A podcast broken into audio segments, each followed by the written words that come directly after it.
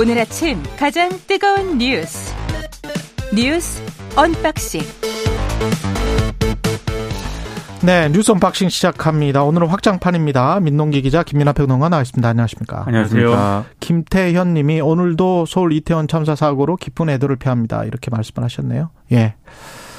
아, 그 뉴스 unboxing 시작하겠습니다. 오늘 금요일이네요. 북한 미사일, 북한이 또 쐈습니다. 탄도 미사일. 어젯밤 11시 28분경부터요. 북한이 동해상으로 포탄 80여 발을 쐈습니다. 일단 탄착 지점이 9.19 분사합의에 따른 NLL 북쪽 해산 왕충 구역 내인데요. 이게 9.19 합의 위반입니다. 그래서 군 당국이 경고 통신을 실시했고요. 사실 이 북한의 도발은 어느 정도 예상이 됐습니다. 왜냐하면 어제 오후 2시께 우리 군 당국이 한미 협의를 거쳐서 비질런트 스톰의 훈련 기간을 연장하기로 했다 이렇게 밝혔는데 이렇게 밝힌 입장을 밝힌 이후에 박정천 북한 중앙군사위 부위원장이 담화를 발표를 하거든요. 돌이킬 수 없는 엄청난 실수를 저질렀다는 것을 알게 될 것이다. 이렇게 경고를 하게 됩니다. 이 담화 1시간 뒤 어젯밤 9시 35분께부터 한 15분까지 북한이 황해북도 곡산 일대에서 동해상으로 단거리 탄도미사일 3발을 쐈고요. 그리고 이어서 북한이 80여 발의 심야 포병 사격까지 실시를 했습니다. 그 어제 심각했던 게 이제 이게 우리가 이제 비질런트 스톰을 연장한 것은 이게 미국에 있는 이제 국방부 장관이 합의를 한 건데 그 대응이 사실 이에 앞서서 북한이 이 대륙간 탄도미사일로 추정되는 이 미사일 발사를 했기 때문에 거기에 대한 우리 대응이 있었고 그다음에 그것에 대해서 북한이 지금 반발해서 또 이렇게 하는 거거든요. 그러니까 ICBM의 경우에는 뭐 일단은 이제 ICBM을 쏜 것으로 추정이 되는데 완벽하게 성공하지는 않은 것으로 보이지만 2단 추진체까지 분리해서 이제 거기까지는 이제 성공한 것으로 보인단 말이죠. 그렇죠. 그렇다고 하면 기술적으로 상당히 뭐 진전을 이뤘을 가능성이 지금 예고가 되고 있어서 음. 그럼 지금까지 그럼 ICBM까지 나왔다고 하면은 다음 단계로 아마 이제 뭐 가는 수순일 것이다라고 음. 보는 거고 일부 분석을 보니까 지금까지 이제 북한이 이렇게 미사일을 막 쏘고 포 사격을 하고 하는데 들어간 비용이 2년치 쌀 수입 액수에 맞먹는다 이렇게 보도를 그들의? 하고 있거든요. 예. 그렇죠. 그러면 이만큼 자원을 투입했으니까 끝을 보겠죠 아마 그런 수순으로 가는 것 같습니다. 아이, 끝을 본다는 이야기는, 어, 약간 좀 지나친 것 같고. 그러니까 이 7차 핵실험을 얘기하는 겁니다. 아, 네. 7차 핵실험? 네네. 아, 7차 핵실험. 그러니까 그게 목표고 그걸 달성하기 위해서 가는 수순인 것 같다라는 그렇죠. 얘기입니다. 근데 그걸 언제 할지는 홍민 연구원은 어제 홍민 실장은 11월 8일 이후에 좀 한 서너 달 있다가 할 것 같다 내년 음. 초 이렇게 이야기를 했었는데 다른 북한 전문가 관련해서 도발과 관련해서 좀 이야기를 들어보겠습니다. 봉영식 연세대학교 통일연구원 전문연구위원 예 전화로 연결돼 있습니다. 안녕하세요. 예, 안녕하십니까. 예, 지금 북한이 어제 이제 또 미사일을 쐈는데 이것도 그들의 주장으로는 우리가 하는 비질런트 스톰 훈련 기간 연장한 거에 관한 무슨 항의의 표시입니까? 예, 그렇습니다. 어, 구 북한군 설 1위라고 할 수 있는 박정천 단, 당 중앙군사위원회 부위원장이 어, 이런 연합훈련을 엄청난 실수, 통제 불능의 국면이라고 했죠.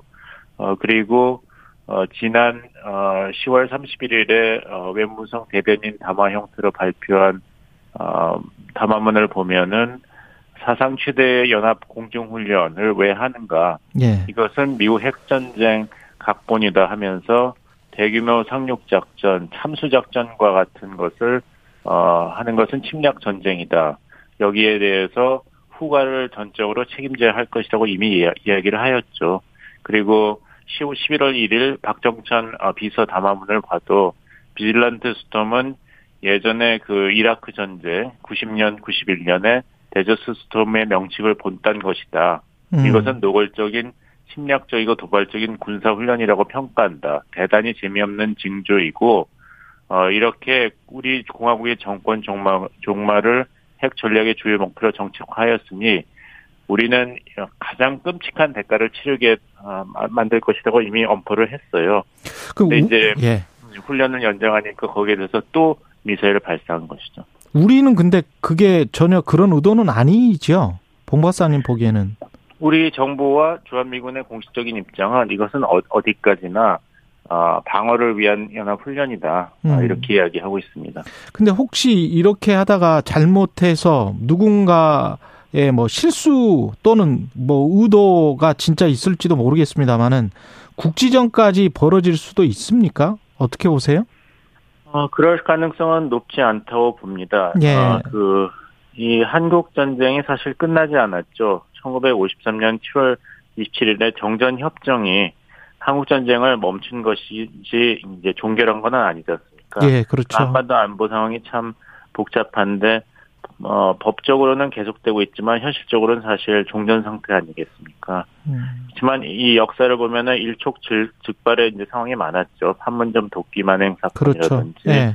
목함지뢰 사건도 청취자분들은 기억하실 겁니다. 음. 그래서 우리의 그런 어 그 군사 분계선 하에서 이런 어 그 대북 확- 확성기 방송에 항의하는 걸로 우리 측에 이제 북한군이 그 포격을 가해가지고 진돗개 하나가 2015년 8월에 발령이 되고 그때도 긴장 상황이었죠. 그때 북한이 사실 꼬리를 내리고 어 황병서 총 정- 정치국장이 내려와서 우리 측의 김관진 안보실장과 담판을 했습니다. 예. 사실 그때는 뭐 중앙 방송에서 유감 표명은 했지만 사실은 꼬리를 내렸다는 것이 정설입니다. 아. 그러니까 북한이 이렇게 미사일을 쏘는 것도 잘 보시면은 미사일 실험을 제대로 하겠다는 것이 목적이 아닙니다.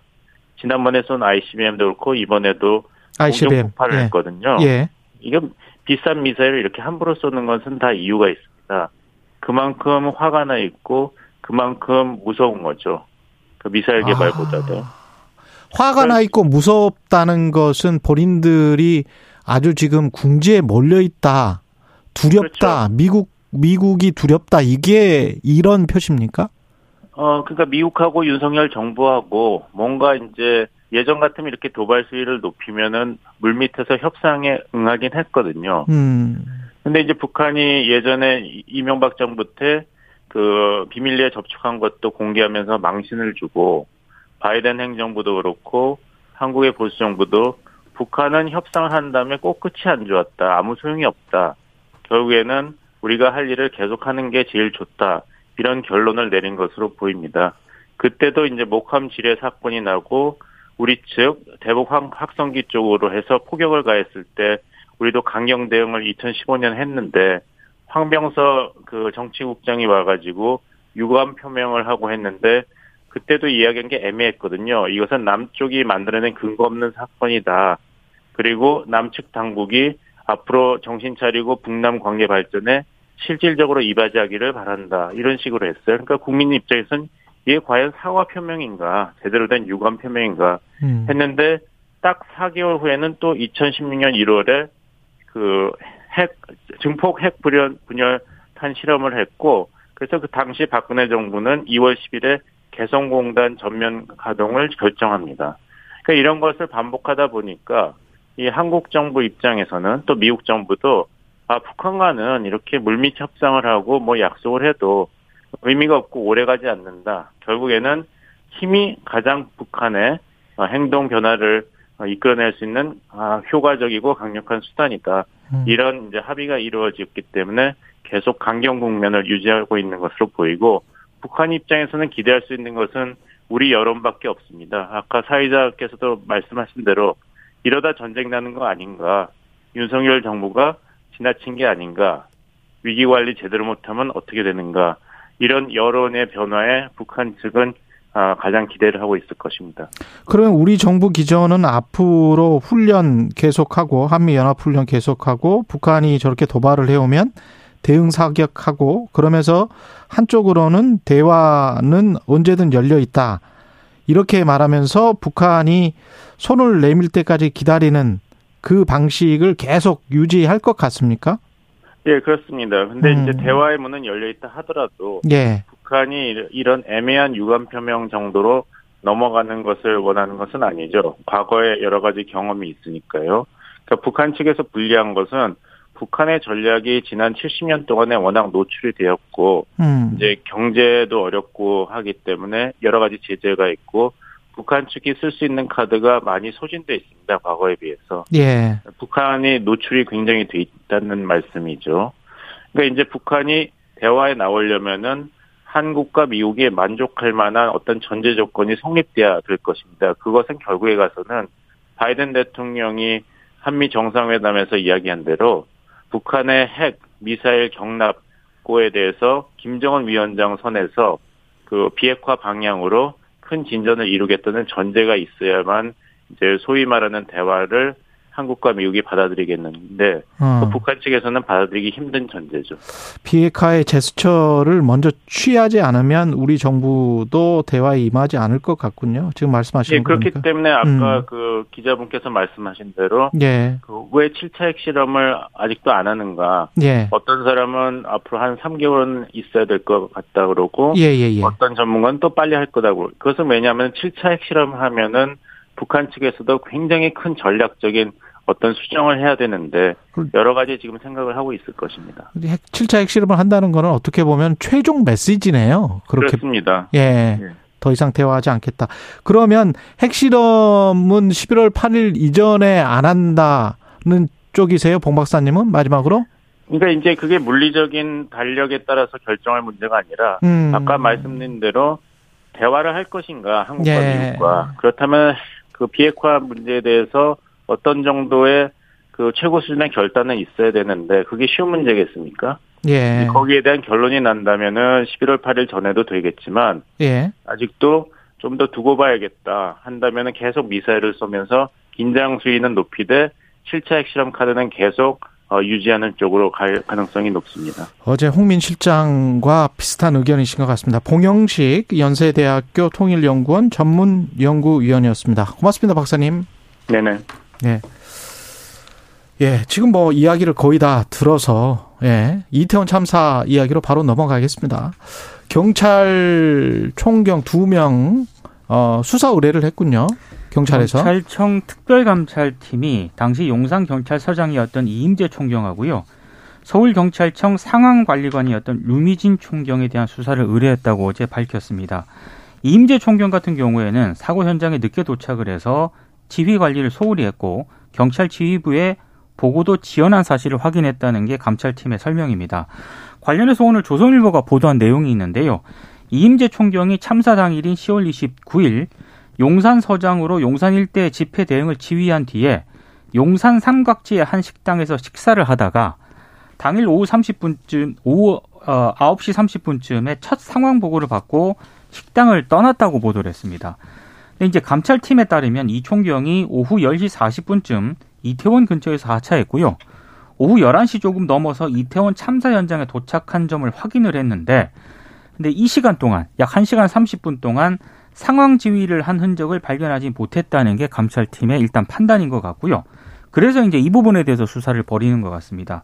유미진 총경에 대해서는 참사 당일 당직을 섰는데 112 치안 종합상황실 팀장으로부터 사고와 관련한 보고를 받고 오후 11시 39분에서야 112 상황실로 복귀를 했습니다. 그 전까지는 본인 사무실에 머물고 있었다라고 하는데요. 이거는 당직 지침을 어겼다는 게 또 감찰팀의 설명입니다. 어, 참고로 이 상황관리관은 112 치안 종합상황실장을 대리해서 서울경찰청장에게 치안 상황을 보고를 하고 긴급한 상황이 발생을 하면은 경찰청 상황실에 보고하는 역할을 하고 있는데요. 일단 감찰팀은 루청경의 업무 태만도 어, 일단 그 경찰의 별다른 신속한 조치를 취하지 않은데 상당히 영향을 미친 것으로 일단 판단을 하고 있습니다. 이게 여러 가지 이제 의문을 풀어야 될 의문들이 있는 것 같습니다. 그러니까 지금 이제 이 용산 경찰서장을 했던 이 분의 경우에는 이제 식당에서 밥을 먹었다는 건데 그게 삼각지에 있다는 거잖아요. 그렇습니다. 삼각지 역을 기준으로 하면은 이태원 참사 현장까지 한 걸어서 한 30분 정도 거리로 추정이 되는데 그러면 예. 그 정도 수준의 이동 시간일 텐데 이분이 차를 타고 이동을 했다는 것이고 1시간 반 걸린 거거든요. 1시간 반이 걸릴 이유가 있었는가가 의문이고 뭐 이분은 이제 감찰팀한테 그렇게 얘기를 했다는 거예요. 이게 차를 타고 가다가 너무 이제 막 길이 막혀서 내려서 걸어가고 하느라고 뭐 늦었다라고 하는데 그걸 고려해도 지나치게 오랜 시간이 걸린 거여서 지금 우리가 알고 있는 내용이 전부냐. 요거는 이제 앞으로 수사를 통해서 확실하게 이제 나와야 될 것 같고 그다음에 이 112이 상황을 총괄했던 어 이 총경의 경우에는 자기 사무실에 있었다 그냥 얘기가 이렇게 되잖아요. 지금 이 상황 관리관이 자기 사무실에 있었다라는 게 어, 이게 특별한 또 이유가 있어가지고 그 자리에 있었던 것인지 아니면 그냥 업무 태만을 한 것인지 상황실이 있어야 되는데 그냥 예를 들면 자러 간 건지 그런 그런 것에 따라서 상황이 달라질 수가 있겠는데 그런 얘기는 있더라고요. 그러니까 이게 당직을 돌아가면서 하기 때문에 예.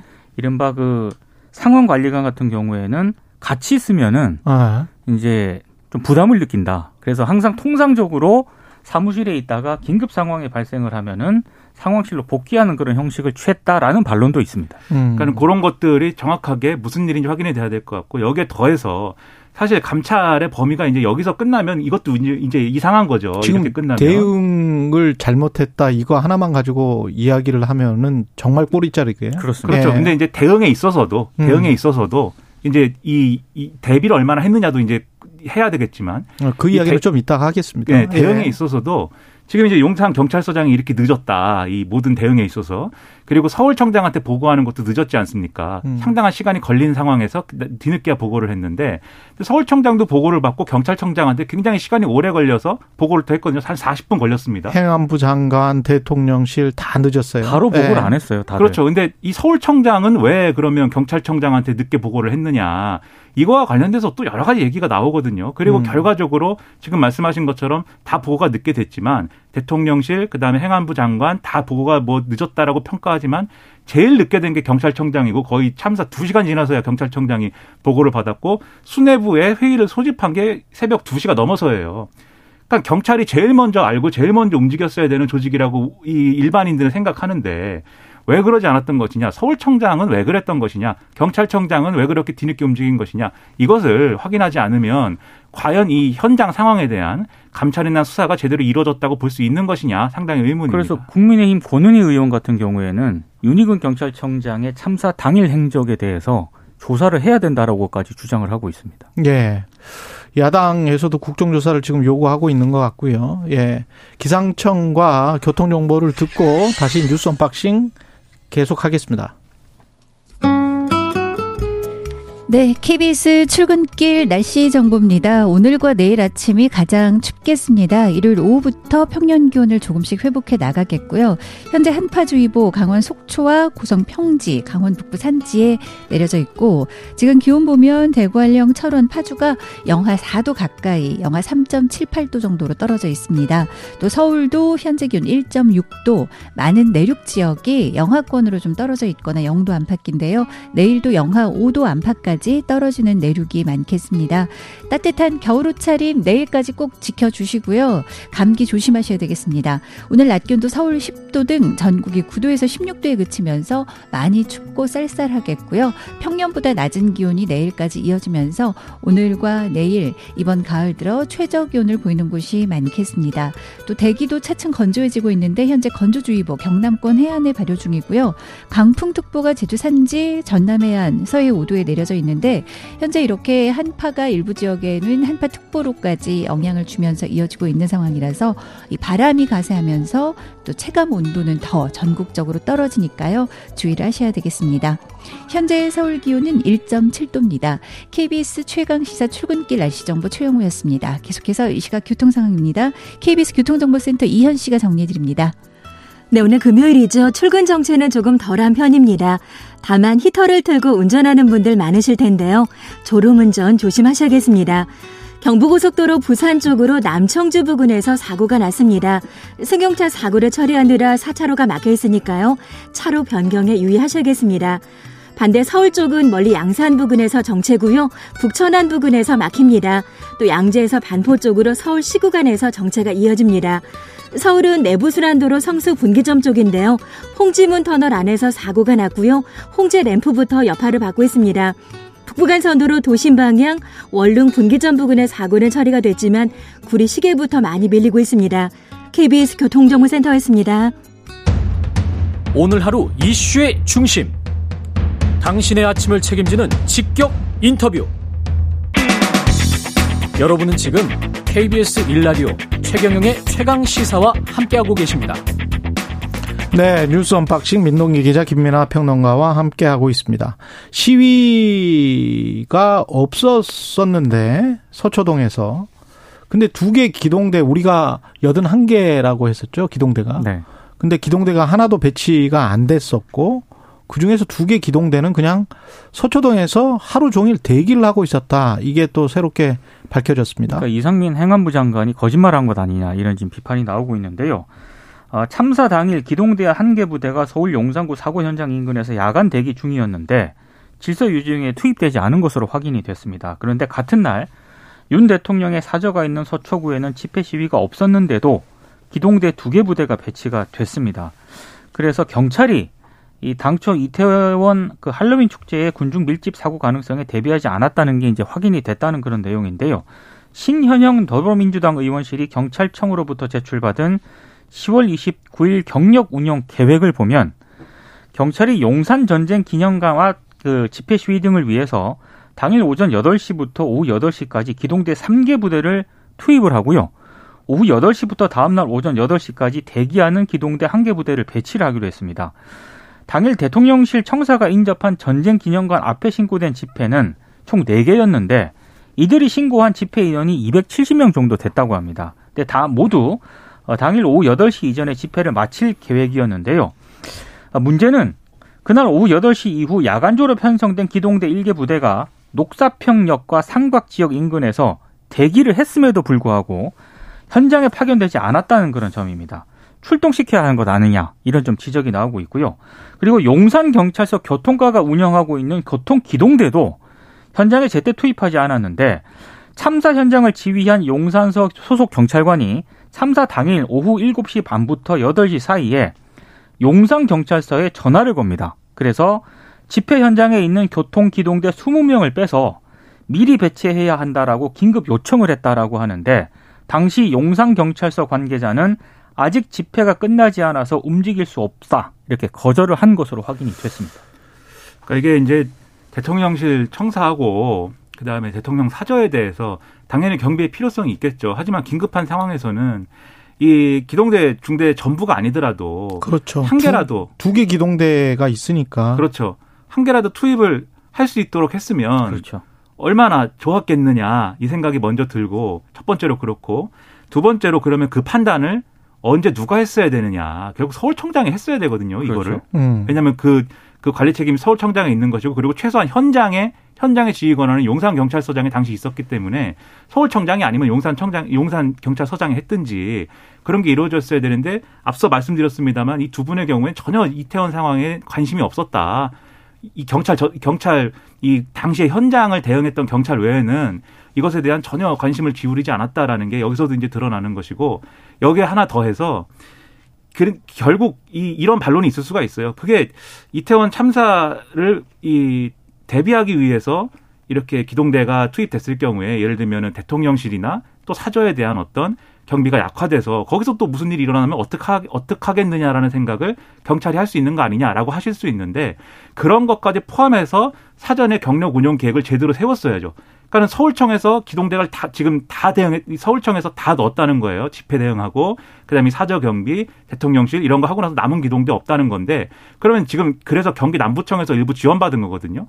이게 만약에 다 이게 할로윈 이 축제까지 이 행사까지 있기 때문에 여기도 대응해야 된다는 판단을 사전에 미리 했으면 다른 지역의 기동대들도 추가로 지원받을 수가 있었던 거 아닙니까? 그러니까 이런 걸 종합적으로 판단해 볼 때 모든 과정 사전 대비서부터 현장 대응까지 전반적으로 다 안이했다라는 평가를 피할 수가 없는 겁니다. 근데 그런 얘기를 하시는 분도 있더라고요. 예. 좀 이해가 안 간다라고 하는 얘기를 하시면서 홍대 club day라는 게 이제 주말마다 있거든요. 있죠. 예. 근데 홍대 club day 정도만 하더라도 음. 관할 경찰서인 마포 경찰서에서 매뉴얼이 다 있다라고 합니다. 어떻게 어떻게 아. 했- 했을 때 혹시 예. 문제가 발생을 했을 때. 그 인파 관리와 관련해서 네, 그러니까 예. 주말마다 열리는 홍대 클럽데이도 관할 경찰서에서 그 정도 계획을 세우는데 음.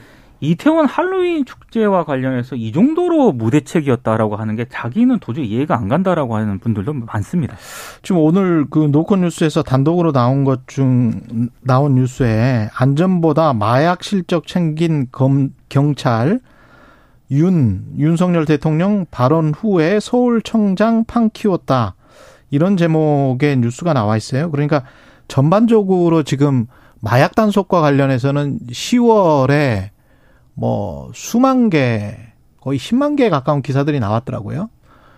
그 관련해서 마약 단속을 집중적으로 지금 마약이 문제다. 네. 그래서 할로윈 때 지금 마약 단속반들이 많이 그쪽으로 사복을 입고 출동을 했다는 거잖아요. 실제로 형사과 그 그렇죠. 경찰들이 많이 출동을 했습니다. 사복 경찰들. 그래서 인파 관리나 이런 쪽에 훨씬 더 좀 부실했던 거 아닌가 이런 것들. 근데 그게 바로 이제 이어질 수 있는지는 모르겠습니다. 예, 그거는 바로 이어질 수 있는지는 모르겠지만 그럼에도 불구하고 이런 것들도 하나의 원인이 될 수 있을 것 같으니까 이런 것들도 한번 좀 대비 예방했던 차원에서 왜 이런 판단을 한 건지 기동대를 왜 안 보낸 건지 거기에 어떤 마약 단속과 관련이 있는 건지 이런 것들은 뭔가 좀 더 팩트가 나와야 될 것 같아요. 네, 그런 그거는 그 부분은 네. 이런 생각은 해볼 수가 있습니다. 그러니까 마약 단속을 하는 인력들이 그러니까 마약 수사대 지금 서울청 마약 수사대가 갔다는 거고 그렇죠. 음. 그다음에 이제 지금 말씀하신 대로 형사과 이런 여기 있는 사람들이 가는 건데 이 사람들이 예를 들면 이 마약을 수사하느라고 수사하지 않고 이 인력 통제를 하, 하는 거냐 그렇진 않거든요. 아니, 그 사람들은 네. 그렇지 않죠. 업무가 분리되어 네. 있는 것이고 그럼요. 또 인력 통제는 경비과나 또는 이제 교통과 이런 데 있는 예를 들면 기동대 포함해 가지고 최소한 이 인력들이 하는 것이기 때문에 교통과는 차량 통제를 하는 것이고 그렇습니다.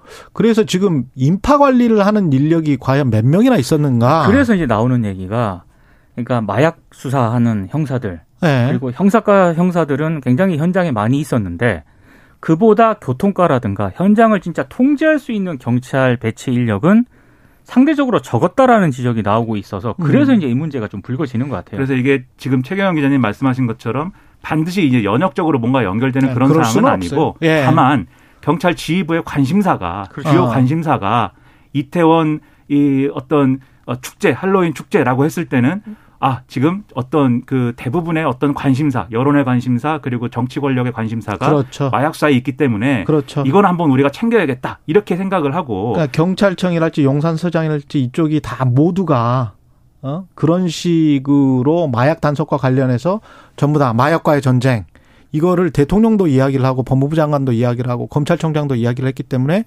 그쪽으로 너무 쏠려 있던 게 아닌가 그런 생각도 들어요. 그러니까 두 가지 정도 쏠려 있었다라는 정황은 좀 의심해 볼 수 있을 것 같습니다. 일단 음.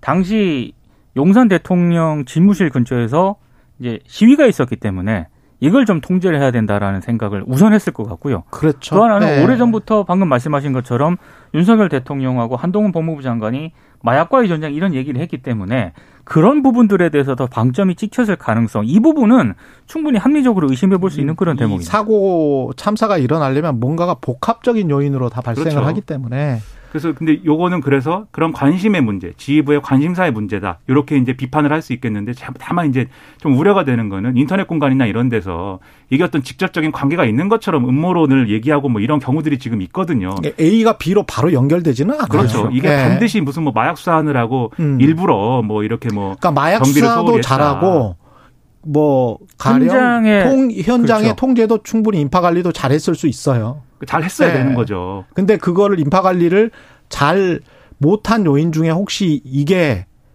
들어가 있는 게 아닌가 거기에 관해서는 같이 한번 점검을 해볼 필요가 있겠다. 그 그렇습니다. 정도의 말씀입니다. 예. 예. 그리고 이 정치권 반응은 지금 계속 다릅니다. 여, 여당에서는 선조사 후 문책, 야당에서는 국정조사. 재밌는 좀 상황이 되는 것 같아요. 예. 일단 여당 내에서도 국민의힘 내부에서도 이상민 행정안전부 장관을 경질해야 되는 것 아니냐 이런 목소리들이 나오고 있거든요. 근데 언론 보도를 자세히 보면은 대부분 익명입니다. 음. 익명으로 아 지금 좀 경질해야 될 것 같다 이런 멘트를 많이 하고 있습니다. 오히려 실명으로 지금 이, 이 경질을 요구하는 의, 의원은 안철수 의원 정도고요. 그리고 홍준표 대구시장 같은 경우에 SNS에서 이제 책임론을 강하게 주장을 하고 있는데 나머지는 다 익명입니다. 그리고 어제 이제 윤석열 대통령이 또 이상민 행안부 장관을 이틀 연속 조문에 대동을 했거든요. 이거와 관련해서 동아일보가 어제 윤 대통령이 출근 전 합동 분향소 조문 시 이상민 행안부 장관이 동행할 것을 강력하게 지시했다. 이렇게 보도를 했는데 이 동아일보 보도를 또 대통령실이 부인을 했습니다. 그러니까 국무위원 전원의 참석 여부, 조문 참석 여부를 묻는 참모 질문에 윤 대통령이 뭐 주무부처 장관 정도만 참석 하면 되지 않겠느냐 이렇게 말한 게 전부라는 건데요. 이 아무튼 이상민 행안부 장관의 경질과 관련해서 여권 내부에서도 좀 부글부글 끓고 있는 건 분명한 것 같은데 굉장히 입장을 밝히는 건 조심스러운 것 같습니다. 이것도 계속 대통령 눈치만 보는 거 아니에요? 지금 민심을 생각을 한다면 행안부 장관 정도는 당연히 경질해야 되는 거 아닙니까? 지금 대체적으로 상식적으로는 경찰청장하고 행안부 장관은 책임을 져야 되는 게 아니냐 이런 얘기가 당연히 나오죠. 그러니까요. 다 그렇게 얘기하는데 네.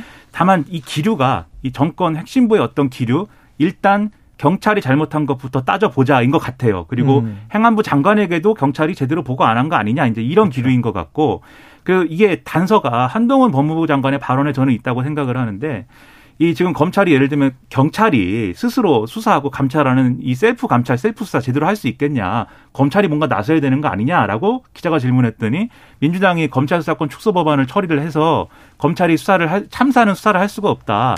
근데 그 법안에 의하더라도 이른바 경찰의 잘못은 수사를 할 수 있는 거 아닙니까? 그러면 이후에 수사가 진행이 되더라도 검찰 수사가 진행이 되더라도 경찰이 수사와 감찰 과정에 뭘 잘못했는지만 할 거다라는 예고를 한 것처럼 한동훈 장관 표현으로는 일종의 복선처럼 이게 비춰져요. 즉 음. 이게 보통 참사와 관련된 수사를 한다고 하면은 지금 전 정권 수사하는 것처럼 수사를 막 펼치지 않습니까 검찰이 그런데 지금 정권의 기류는 그렇게 가지 않는 것이다라는 것이 보여서 일각에서는 그래서 그 얘기도 나와요. 결국 이거는 그러면 상설 특검이나 이런 것을 활용해서 법무부 장관이 좀 수사를 좀 더 적극적으로 해야 될 필요가 있는 거 아니냐라는 지적도 나오지만 그거는 아마 결국 정권에 부담될 것이기 때문에 어렵지 않겠냐라고 평가하는 그런 시선들이 있습니다, 지금. 그래서 저는 이런 시선들이 이 사건의 어떤 진상을 가리고 책임자를 책임지도록 하는데 과연 도움이 될 것이냐, 저는 좀 더 적극적일 필요가 있지 않느냐 이런 생각이 듭니다. 오늘도 미국 연준 이야기는 못하게 됐네요. 그 확장판인데. 미, 예, 네, 미국 연준 확장판이. 금리 4연속 큰일났습니다. 인상했습니다. 사연속인데 0.75%포인트 인상. 이틀 연속 못 하고 있습니다. 예. 근데 이거는 정해진 수준이었고 한 번 더 할 거냐 말 거냐 해서 상당히 또 불꽃 튀는 얘기가 나올 것 같습니다. 다음 주에 경제 이야기는 집중적으로 좀 전해드리겠습니다. 뉴스 unboxing 여기까지 하겠습니다. 예, KBS 1라디오 최경영의 최강 시사입니다.